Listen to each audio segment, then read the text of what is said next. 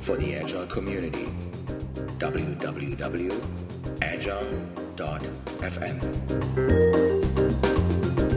Welcome to another episode of Agile FM. Today I have Richard Kasperowski with me. He's a speaker, author, instructor. He's out of Boston, uh, Boston area.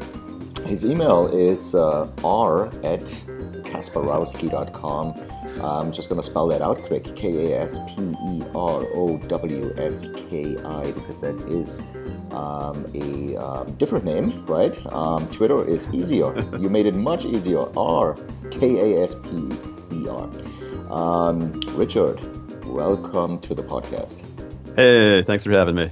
You're also a podcaster, so this is podcast yeah. to podcast, right? and uh, we want to uh, talk a little bit about some topics here today. Um, you have two books out there people can yep. uh, easily find, and they can also find the links on the show page on agile.fm. Uh, one is called The High Performing Teams, uh, The Foundations, and you have The Core Protocols, A Guide to Greatness. And yeah. you obviously give great credit here to Michelle and Jim McCarthy. Oh, for sure. It's it's it's it's it's their work. I'm I'm I'm doing everything I can to spread their work.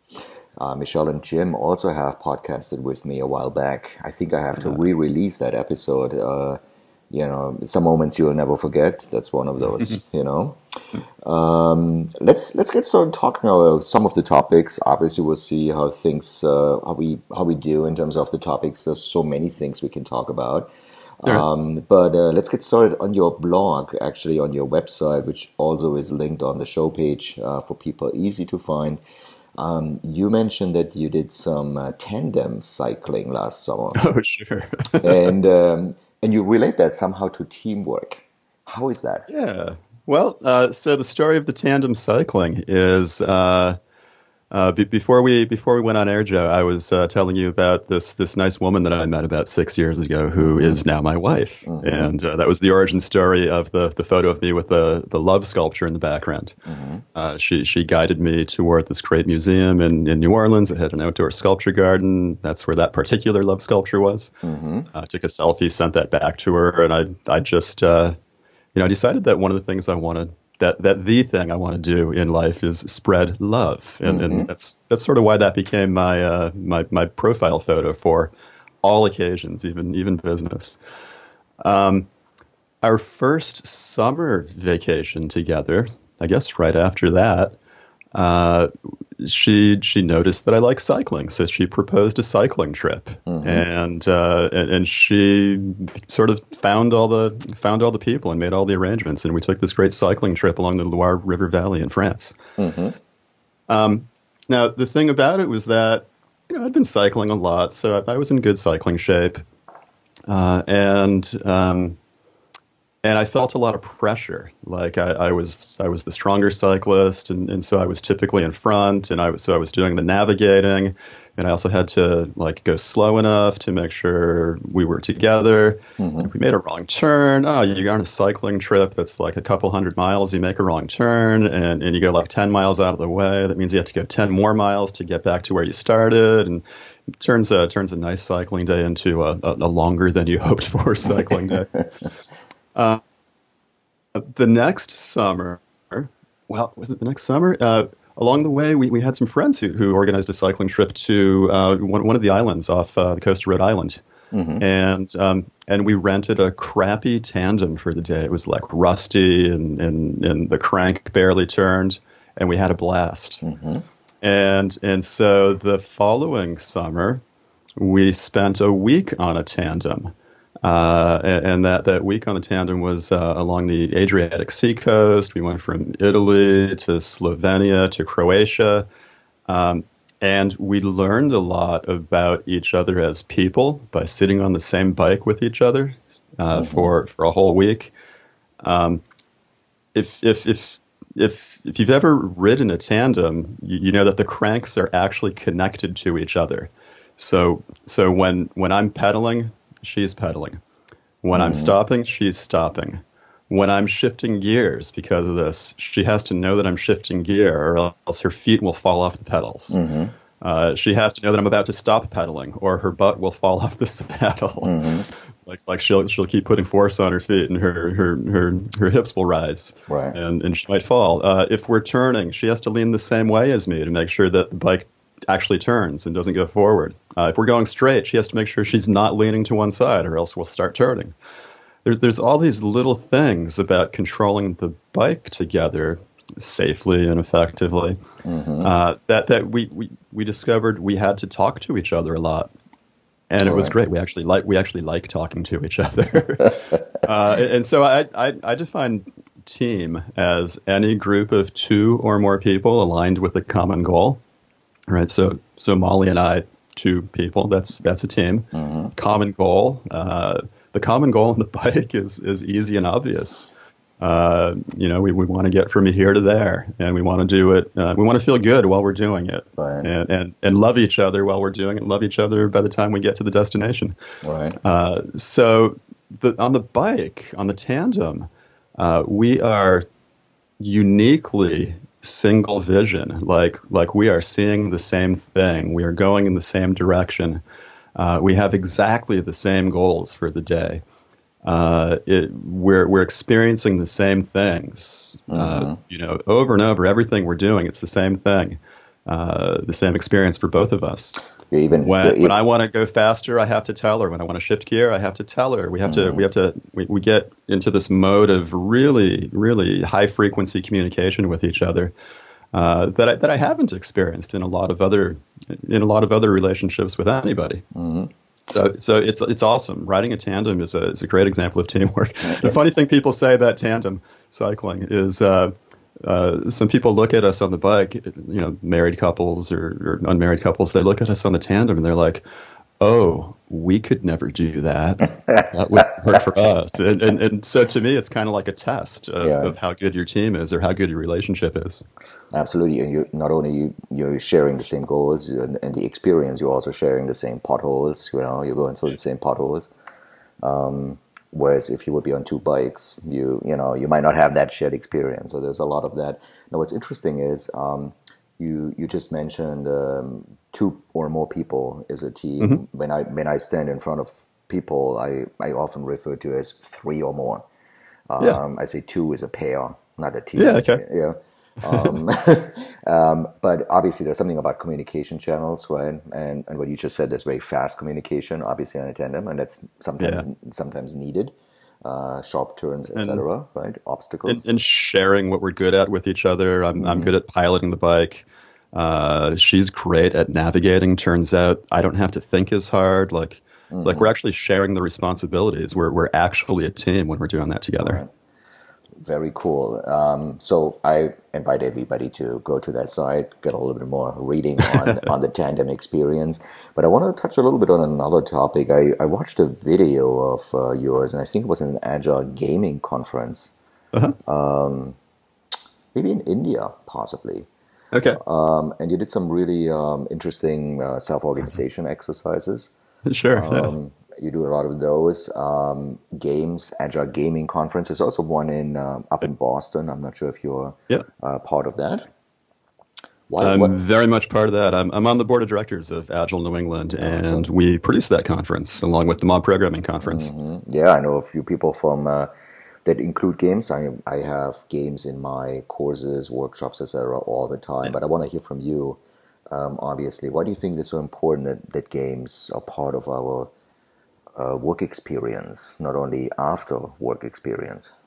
Yeah, um, you know, I guess games are good, right? Games are games are things that you do voluntarily. You do them for fun.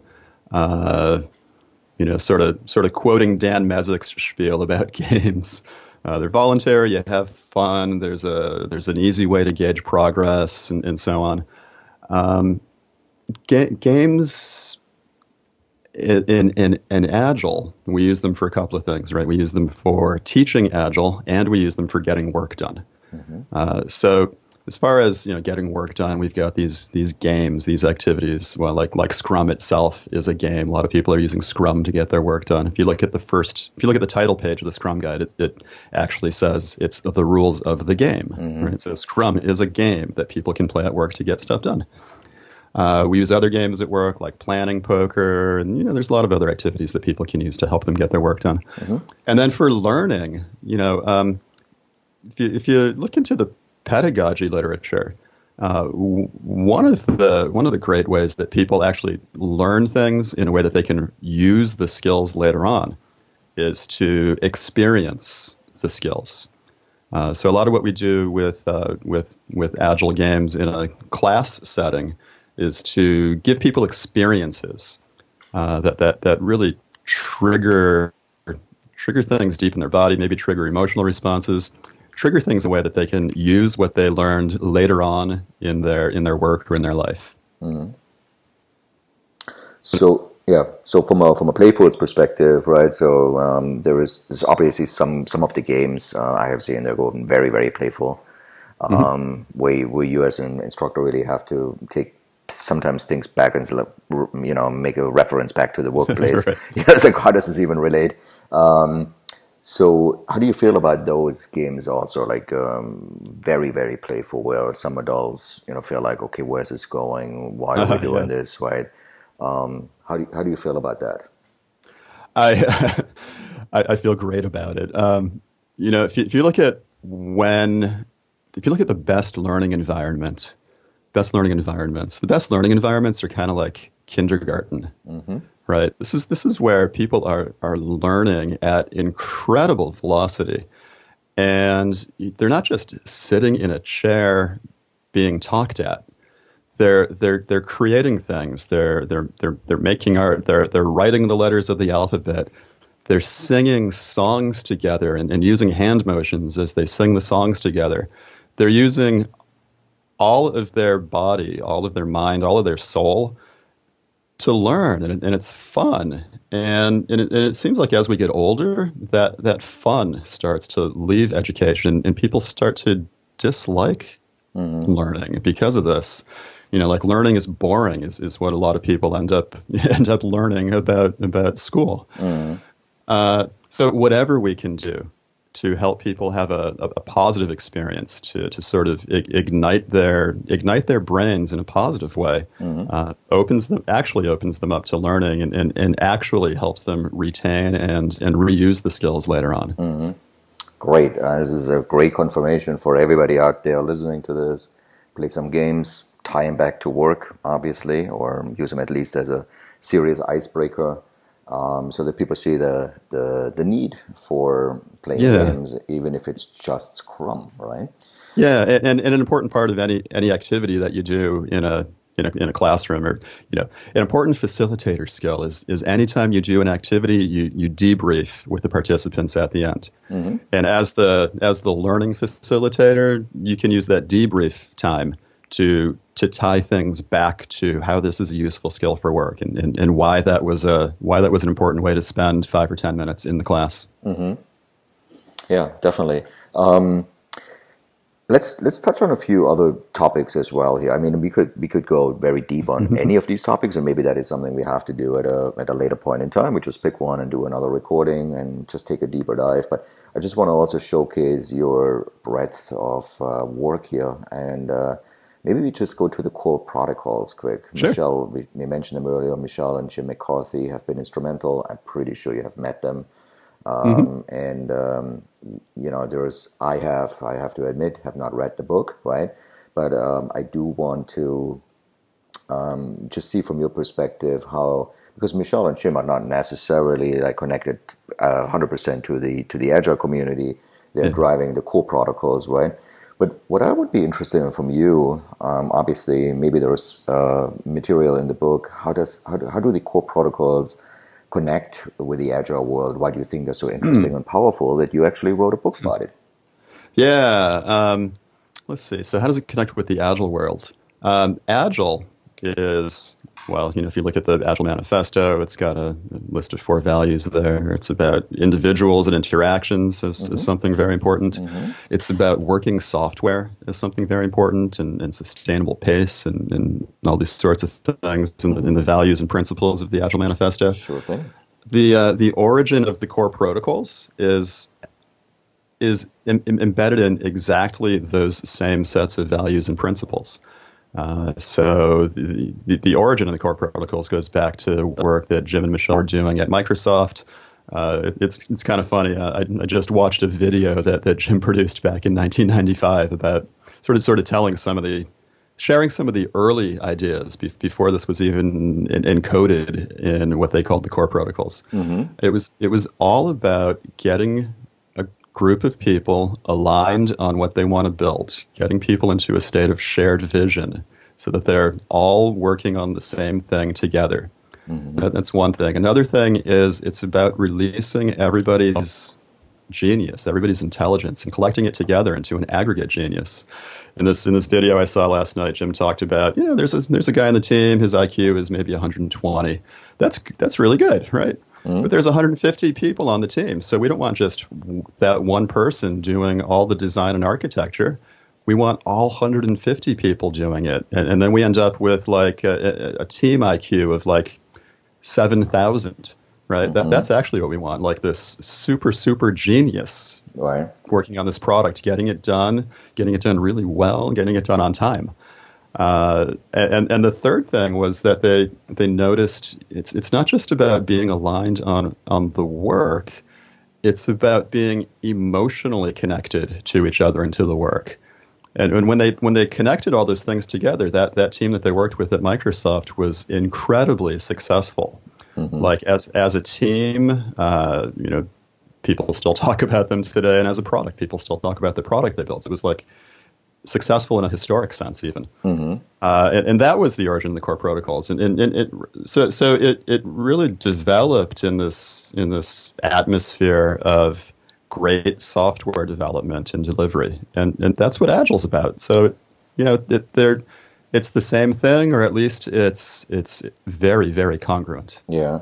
So really going into the direction of swarming as a team or cross-functional teams. Um, yeah. Really connect with the with the core protocols. Yeah. Right. Yeah, and, and, you know, look at Scrum. Scrum. One of the things that, that you get from Scrum is the ability to deliver a working product very frequently, like every since whatever that is for you, maybe every week or two weeks that was their goal. Mm-hmm. You know, they this was before this was before uh, the Agile Manifesto. Uh, mm-hmm. So you know, it's sort of pre-Agile, or it's one of the one of the seedlings that that flourished as Agile. Yeah. Uh, they uh, Jim and Michelle wrote a book called Dynamics of Software Development, in which they shared a lot of these ideas.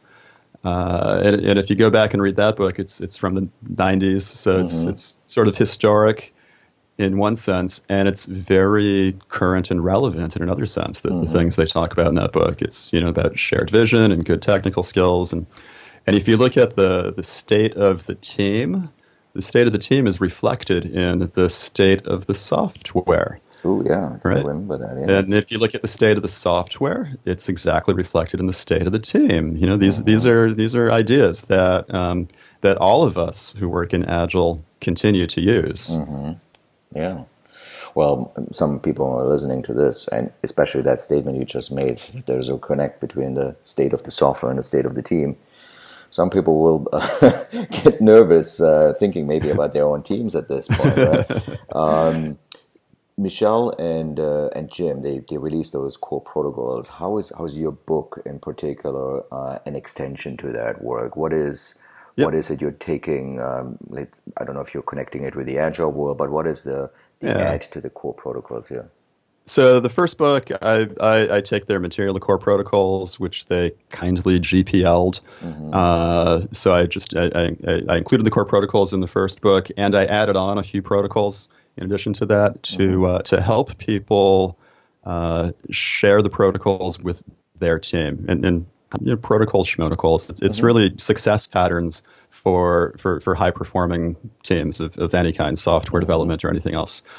Uh, the second book is is much more expository. It's it's more about uh, the, the science and research on high performing teams, and, and and and a lot about like how and why it works, mm-hmm. and and tips for for using these behavior patterns su- successfully with your teams. Mm-hmm. Yeah. Um, maybe maybe we explore that topic a little bit, right? So high sure. performing teams. Um, mm-hmm. So um, I think this is all, and, and, and, thanks for Michelle and Jim to make the material available, right? And uh, you know, while we're talking about it, I'm just I just uh, think I have to re-release this episode with him and her. Uh, for sure. Um, it's somewhere you know under a different label, and I want to I want to re-release that for sure. Um, high performing teams. Yeah. Um, you have a workshop out there about high performing teams. Uh, when Yep. we say high, right? Obviously, there's a little bit ambiguous. So is low, right? Why don't we just take a stab at a little bit at that? Obviously, the, the bar of high and low might grow uh, as an industry. Also, everybody might have a different uh, perception of high and low. But what is a high performing team, and uh, what does a workshop of high performing or increasing the performance on a team actually do? Yeah, so we, we defined team. Uh, I defined team as two or more people along with a Sure. common goal. I You define go it as that. three. You know, we can go with two, It's a yeah. group of people aligned with a common goal. Uh, a high performing team is one of those that is objectively better than other teams doing similar work. Mm-hmm. Right, so it's, it's something you can observe. It, it's it's objective. I guess there's some subjective stuff that goes along with that as well, but it's something you could observe. It's something you could measure, uh, and and for teams doing similar work. So I don't know. So so so you probably wouldn't take a baseball team and compare them to a software delivery team, right? They're doing different kinds of work, but you could compare two two baseball teams, and and you could objectively determine which one is better. Like you could you could look at their their stats in, in the in, on the ESPN website, or you could have them play each other. Turns out they do this in sports. They play each other, and they objectively determine which team is better. Uh, in software, you know, it turns out there are some pretty easy ways to objectively gauge the performance of software teams. Uh, and, and you know, this is sort of thanks to the work that uh, Nicole Forsgren, Jez Humble, and Gene Kim have been doing with the State of DevOps report and with the book they, they, they recently published uh, called Accelerate. Uh, so they've figured out from I don't know, something like five or eight years of research from State of DevOps uh, exactly how to measure the performance of software teams. Right. So there are four things that correlate really highly to high performance in software teams. Uh, those things are uh, frequency of deployment to production. Right. That's that's a really easy way to gauge the performance of a software team. Right. Delivery lead time. How long does it take from commit to it's deployed in production? Uh, the the failure rate when you make a change is it successful? How success? How, what's what's the rate of success? And then when you have a service problem, how long does it take to restore service? Right. So these these four things. It's really like uh, how long does it take you to deploy to production? How often do you do it? How long does it take you to fix a problem? And how frequently are your deployments successful? Right. Those four things are the objective measurements of software team performance. That's very Uh, so, concrete. so yeah. if you're looking for a high performance team and we're talking about software or, or some, some sort of digital product delivery, that's how you measure high performance. Right? So that those, those measures are like throughput, speed, uh, quality is, is included in there. These are the things we're looking for from, from high performing digital delivery teams. know so so you work on you know moving the needle with with clients on on those four items that's what high performance Absolutely. workshops are right Yeah, yeah, and um, and then we've got some other things connected to the. The, the, the general research on high performance teams. So in the in the more general business research and psychology research on high performance teams, uh, we know that psychological safety correlates to high performance, and and then of course to measure high performance, this is what the researchers do, so they know that psych safety correlates to high performance. Right. And we know from the research that group emotional intelligence correlates to objective high performance. And there are ways to measure these things. There are ways to measure psych safety and, and ways to measure team EI. uh, richard i think at this part of the podcast i think uh, what we can say after you just spelled out those four um, criterias if you will one of them is not listed and i think this is very important to spell it out because i'm getting these Yeah. questions all the time not a way of measuring a high performing team would be velocity right So yeah, you know, velocity is a is an interesting thing. Um, velocity, typically, the the way most software delivery teams are using it is it's the number of story points the team got done per sprint. Uh, okay, so story points are typically an estimate of how big the work is before you start doing it. Mm-hmm. Uh, so velocity, the way most teams use it, is a measurement of an estimate, right? And, Right. And that, that so that that's that's interesting right off the bat. It's not really uh, it's not really an output metric anyway, um, and and it's certainly not a metric of value delivered to customers. Correct. All right. So I just want to make sure we so- can bury this topic, right? Because you know, because there's so many questions around this, and I, I feel like it's so repetitive, and I just wanted to start it out. I think we're in alignment here. Yeah. Yeah. I mean, if if if it's all you got, okay. Uh, but it's pretty easy to get to, to to just walk into a place and ask these questions. How, mm-hmm. how long does it take from when you type the git command and, and you commit your code? How long does it take from that mm-hmm. moment until it's deployed in a production environment? That's lead time, and people just have a sense. Yeah. It takes less than an hour. It takes a day. It takes a week. It takes a month. Right? Whatever that is, uh, you don't even need precise measurements of it. People just have a sense of the time scale. Yeah. And, and that that's all you need to Yeah. be able to gauge the performance of a of, of a digital delivery team. I think it also shows uh, an additional element, right? All the metrics might not do. It also shows a little bit the environment, right? To go live with something and release something frequently. It also shows you something a little Yeah. bit about the infrastructure and the environment. Absolutely. all happens. yeah, and the repeatability of the deployment and the repeatability of the production environments, and Mm-hmm. yeah, yeah, and they, they've uh, they've they've they've they have data from many different kinds of environments. You know, everything from like. Uh, uh, Netflix style, you know, hundreds or thousands of deployments per hour, to uh, people doing this sort of work with legacy code on mainframes. Right, and, and they know even on legacy code on mainframes, uh, there are high performing teams that do Right. that have lead time that's that's less than one hour, and, and, and deployment frequency at least one deployment per hour, and so on. Wow, awesome. Let's get back to that one statement you made earlier um, about the connect between the state of the software and the state of the team. and let's Yeah. and let's say the state of the software is toxic. Let's say Yeah. the, the team is toxic. How do Yeah. like, let's say somebody's listening to our conversation here right now and says, "How would I? Is there anything I can spot which really immediately tells me there is some um, toxicity going on in a team or like some indicators where somebody bet. yeah where we need to put people into a high performing workshop Yeah, right. So so people, I, I think people just know. You can ask. Yeah. and if it's safe enough for them to say so, they'll tell you. Uh, the the way Jim McCarthy says it, team equals software, is, is very similar to Melvin Conway's law from way back in 1968. Uh, Organizations that design systems are constrained to produce the designs that are copies of the communication structures of those organizations, right? Mm-hmm. The architecture of your code is the same thing as the architecture of your people structure. It, the, the relationships between code modules is exactly the same as the relationships between the people. Hmm. If people are siloed and they're not allowed to talk to each other, you'll notice that the various components in, in the software are mm-hmm. siloed and don't communicate well with each other. Uh, if people are free to to solve problems and, and, and just get stuff done, you'll notice that the software does the same.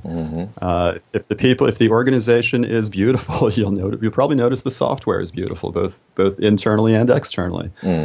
Uh, you, you can you can just ask, you can measure these things, right? So, like I said. Uh, uh, uh, you could you could ask the people, and if they feel safe enough, they'll just tell you.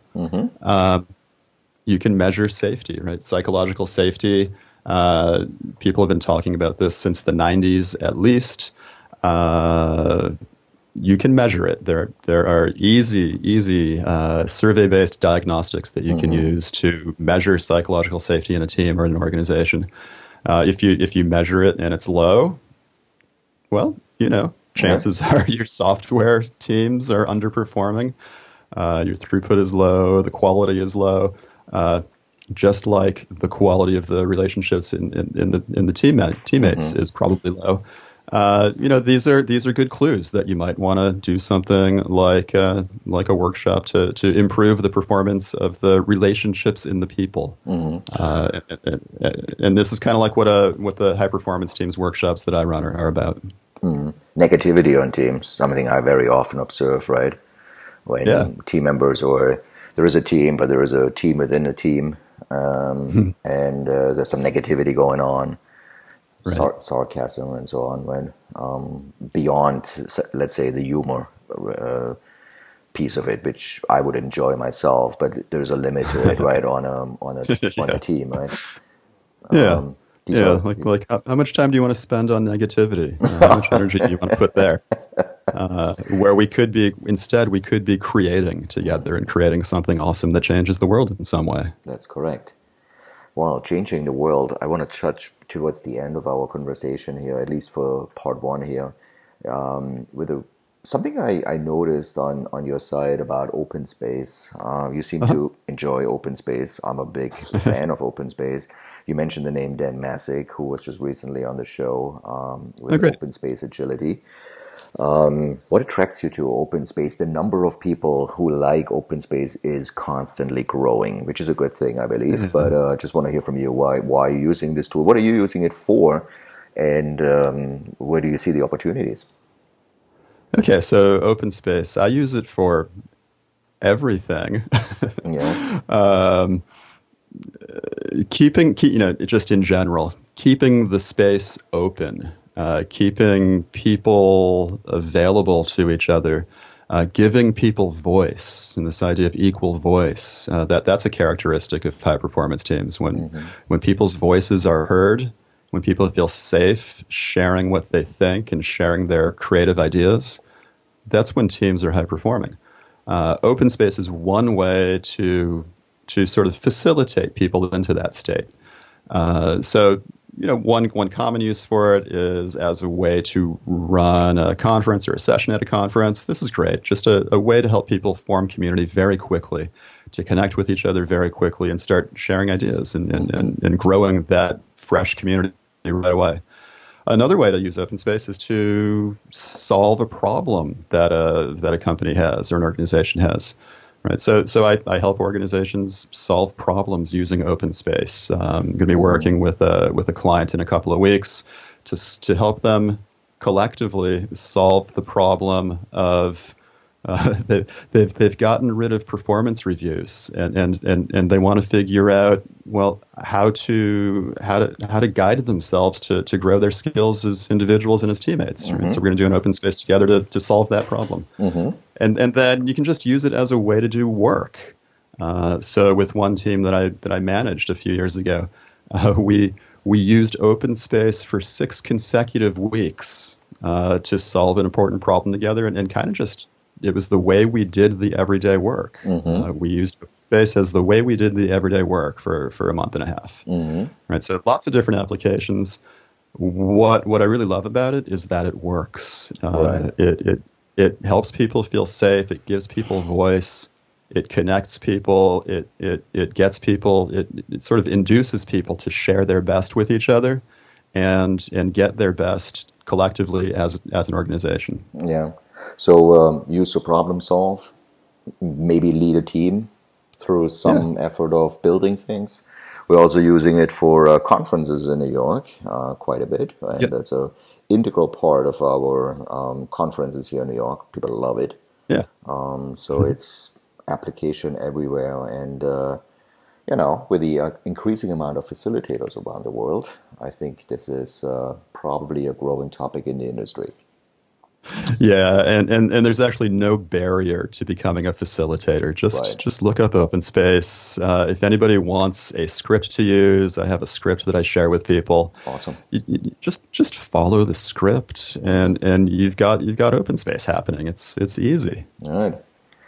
Hey, Richard, uh, I just uh, think this is a good breaking point. We covered a few topics around uh, tandem cycling, core protocols, performing, high performing teams, uh, toxicity, open space. I think we we covered some ground here. Yeah, it's a lot of fun. Thanks a lot for having me. Awesome. And uh, for everybody out there, Richard Kasperowski, uh, his website, all available, all the links, his books, etc., on the Agile FM website. Thank you so much, Richard. Thank you. Thank you for listening to Agile FM, the radio for the Agile community. I'm your host, Joe Krebs. If you're interested in more programming and additional podcasts, please go to www.agile.fm. Talk to you soon.